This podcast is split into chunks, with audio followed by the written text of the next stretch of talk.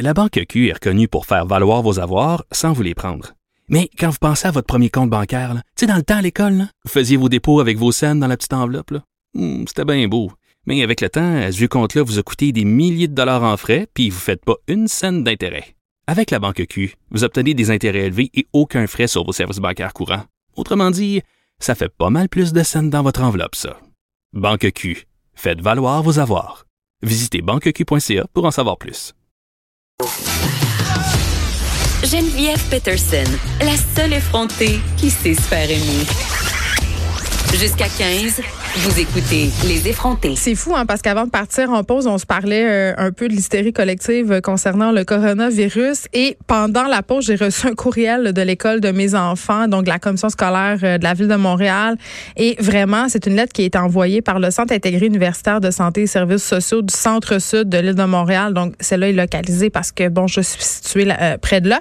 et vraiment, c'est une lettre parce que les parents n'arrêtent pas d'appeler à l'école. Il y a beaucoup d'absences. Il y a des parents qui empêchent leur enfant à d'aller à l'école. Donc, c'est un état de la situation. Il y a même des recommandations euh, pour tous, les mesures d'hygiène de base. Donc, on nous rappelle euh, les mesures d'hygiène et on nous enjoint à ne pas paniquer. C'est pour vous dire à quel point, en ce moment, on est dans une espèce de, ben, de panique, de panique sociale entourant euh, le virus, euh, le coronavirus. Mais comme le disait notre expert, le directeur de la santé publique de l'Estrie hier, à date, là, il n'y a rien pour écrire à sa mère. Lavez-vous les mains, portez-vous, portez un masque. Vous pensez que vous êtes contaminé par le coronavirus, ça vous empêchera peut-être pas d'être contaminé, mais ça va vous empêcher de le donner. Mais si vous revenez pas de la Chine, ou si vous avez pas eu de contact avec des gens qui ont été en contact avec le coronavirus, là, vous pouvez continuer euh, à écouter la petite vie. Tout va bien aller. Euh, bon. Pourquoi est-ce si difficile de faire aboutir en justice des cas de corruption? J'en parle tout de suite avec Jean-Louis Fortin, directeur du bureau d'enquête de Québécois. Jean-Louis, allô? T'es-tu là? Jean-Louis, es-tu là? Ben oui, je suis là. Et je ne reviens pas de Chine en plus. Hey, là, ouais, c'est ça, tu me parles pas avec un mât. Toi, es-tu hypochondriaque? Euh, pas vraiment. Je connais beaucoup de gens qui le sont, mais de mon côté, ça va assez bien. Mais il faut pas être stressé pour euh, travailler au bureau d'enquête. Donc, on n'est pas hypochondriaque. OK. Euh, on se parle de cet article dans le journal de Montréal qui fait un peu le portrait, si on veut, d'une célèbre procureure de la couronne. Céline Bilodeau est son nom. Cette femme-là, elle est spécialisée. c'est l'une des meilleures, en fait. C'était parce que là, elle s'en va à la retraite. C'est pour ça qu'on a fait un peu cet hommage-là. elle était spécialisée dans les cas de fraude, les cas de corruption et elle, à part en prévenant ceux qui vont euh, en fait la remplacer, elle dit écoutez, ils l'auront pas facile avec des dossiers excessivement difficiles parce que euh, juste euh, avant qu'on se lance, Jean-Louis, je veux juste pour ceux qui connaissent pas nécessairement le travail de madame Bilodeau, en 33 ans de service, elle a été impliquée dans des dossiers quand même assez importants, la mise en accusation pour corruption de l'ex-maire de Laval Gilles Variancourt hein, que tu connais bien. Et bon, elle a contribué aussi à la, à la condamnation, je sais pas si tu te rappelles de toute la saga Sinard, qui avait volé des droits, euh, en fait, qui avait volé la propriété intellectuelle de Claude Robinson, une fraude de 120 millions de dollars. Donc, tu sais, c'était pas des petites causes. Là. non, et autant Sinard que Gilles Vaillancourt, ça a été deux grands succès pour la couronne. Hein, des affaires de corruption ou de fraude dans le cas de Sinard où euh, on a été capable d'obtenir non seulement des mises en accusation, mais des plaidoyers et des verdicts de culpabilité, donc des peines d'emprisonnement. Madame euh, Bilodeau, il faut bien le dire, là, même si elle était discrète, même si elle travaillait dans l'ombre, elle a eu de grandes réussites dans sa carrière. Et c'est rare qu'on l'entendait. En fait, elle ne parlait à peu près jamais, hein, parce que les procureurs de la couronne ont toujours un, devoir de réserve, mm. commandent pas les dossiers en cours. Donc, c'était une chance un peu unique qu'on avait de lui parler au moment où elle, prend sa retraite.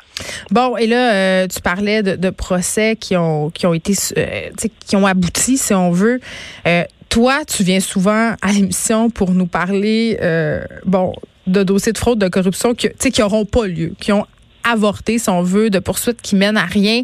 C'est un secret de polichinelle quand même euh, qui a rendu au procès faire condamner des gens, surtout quand il s'agit de corruption, ça s'avère une tâche euh, excessivement difficile. Pourquoi? Que le crime de corruption, contrairement par exemple, je vais te donner un situation un peu extrême, une, introduction par effraction suivie d'un meurtre. Ben, les policiers sur la scène de crime, OK, la porte est enfoncée, il y a des traces de pas, il y a des empreintes digitales, il y a des projections de sang, il y a plusieurs éléments matériels qui permettent de prouver le crime. Il y a peut-être une caméra de surveillance qui a vu le criminel entrer, etc. Il y a un corps, hein, à la base, ça aide à prouver un crime. Dans le cas d'un deal de corruption, là, si toi puis moi, Geneviève, en dehors des zones, on a fait une petite entente, et puis donne-moi donne-moi ça, je vais te donner ça en retour, etc. S'il n'y a pas de témoin, s'il n'y a pas d'enregistrement, c'est de la preuve qui est immatérielle, c'est extrêmement difficile à prouver. Et dans presque tous les cas, il faut, quand il y a un, procès pour corruption mm. euh, euh, qui se rend devant le juge, qui est un délateur, donc quelqu'un qui a participé au crime et qui retourne sa veste. Dans le cas de Gilles Vaillancourt, c'était assez facile. Gilles Vaillancourt, la police l'a jamais filmé en train de demander des pots de vin ou en train de recevoir une enveloppe. Ce qu'ils ont réussi à faire, par contre, c'est d'asseoir à table des gens qui participaient au système. Donc, deux des collecteurs d'enveloppes qui recevaient le fameux 2% en échange mm. des contrats ont retourné leur veste, ont accepté de témoigner contre Gilles Vaillancourt et sa bande. C'était pas les deux seuls délateurs, il y en avait d'autres. Et donc, ça a été assez facile, somme toute, une fois que ces gens-là avaient été étaient convaincus de participer aux démarches policières, de tenir le procès. Quand tu pas de délateur, là, euh, c'est une toute autre paire de manches. Parfois, on va se procurer euh, des courriels qui peuvent prouver une entente mm. quelconque, mais c'est vraiment pas dans tous les cas. Oui, puis elle euh, soulignait, elle soulignait euh, quand même, Matt Bilodeau, que parfois dans certaines enquêtes, c'était mieux de les mener en amont avec le procureur de la couronne. Elle parlait euh, entre autres de certaines enquêtes où vraiment dès le départ, elle était impliquée et ça c'était beaucoup plus facile comme ça de porter des accusations de façon rapide en fait, parce que souvent c'est le délai. Hein. Il y a l'arrêt Jordan qui joue maintenant, donc tout est question de délai. Mais c'est que quand on arrête, dans le fond, on veut que la preuve soit le plus complète possible. Quand on dit le procureur impliqué avec les enquêteurs, ce que ça veut dire, si le policier a réussi à recruter un témoin, il est tout fier, j'ai quelqu'un qui va témoigner, qui va dire, ben, tel maire, tel ministre a fait de la, a reçu une enveloppe. Mais un témoin, ça peut être émotif. Ben, ça peut se rétracter. une bonne idée il faut que le procureur de la couronne rencontre ce témoin-là pour évaluer sa crédibilité, sa solidité. Y a-t-il des trous de mémoire? C'est-tu quelqu'un de 85 ans qui commence à faire de l'Alzheimer? C'est pas de l'agisme, jean mais, mais, mais je ne fais pas d'agisme. Les avocats de la défense vont se faire un plaisir. Et là, je dis 85 ans, il y avait des collecteurs d'enveloppes de J'avais encore qui avaient à peu près ça, 85 ans. Et laisse-moi te dire que les avocats de la défense ne sont pas fait prier pour attaquer le moindre trou de mémoire ou la moindre contradiction, la moindre hésitation qu'il pouvait y avoir pour des faits qui s'étaient déroulés il y a plusieurs décennies. Alors ça aussi, il faut le prendre en considération. C'est pas, euh, c'est pas facile d'avoir un témoin crédible. On le rappelle, une preuve criminelle, c'est une preuve hors de tout doute raisonnable. Donc, moindrement que tu réussis à semer dans la tête du juge ou du jury, hein, ouais, mais là, c'est une contradiction. Euh, est-ce que c'était vraiment tel jour ou tel jour? Mm. C'était-tu un, téléphone, un, courriel, une rencontre en personne? Euh, c'était quelle date, etc.? Ça peut être assez pour faire tomber une preuve. Donc, effectivement, travailler avec les enquêteurs en amont avant de déposer les accusations, c'est une bonne idée. Puis, J'ajouterais à ça, Geneviève, la complexité des enquêtes.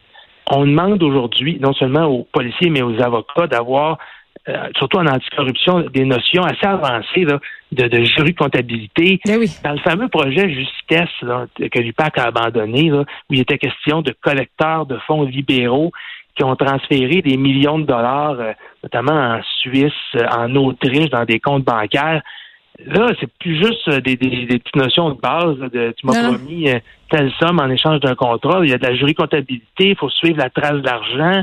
Euh, et, donc, ça, demande des notions avancées. Il faut s'entourer d'experts qui viendront également témoigner dans un procès.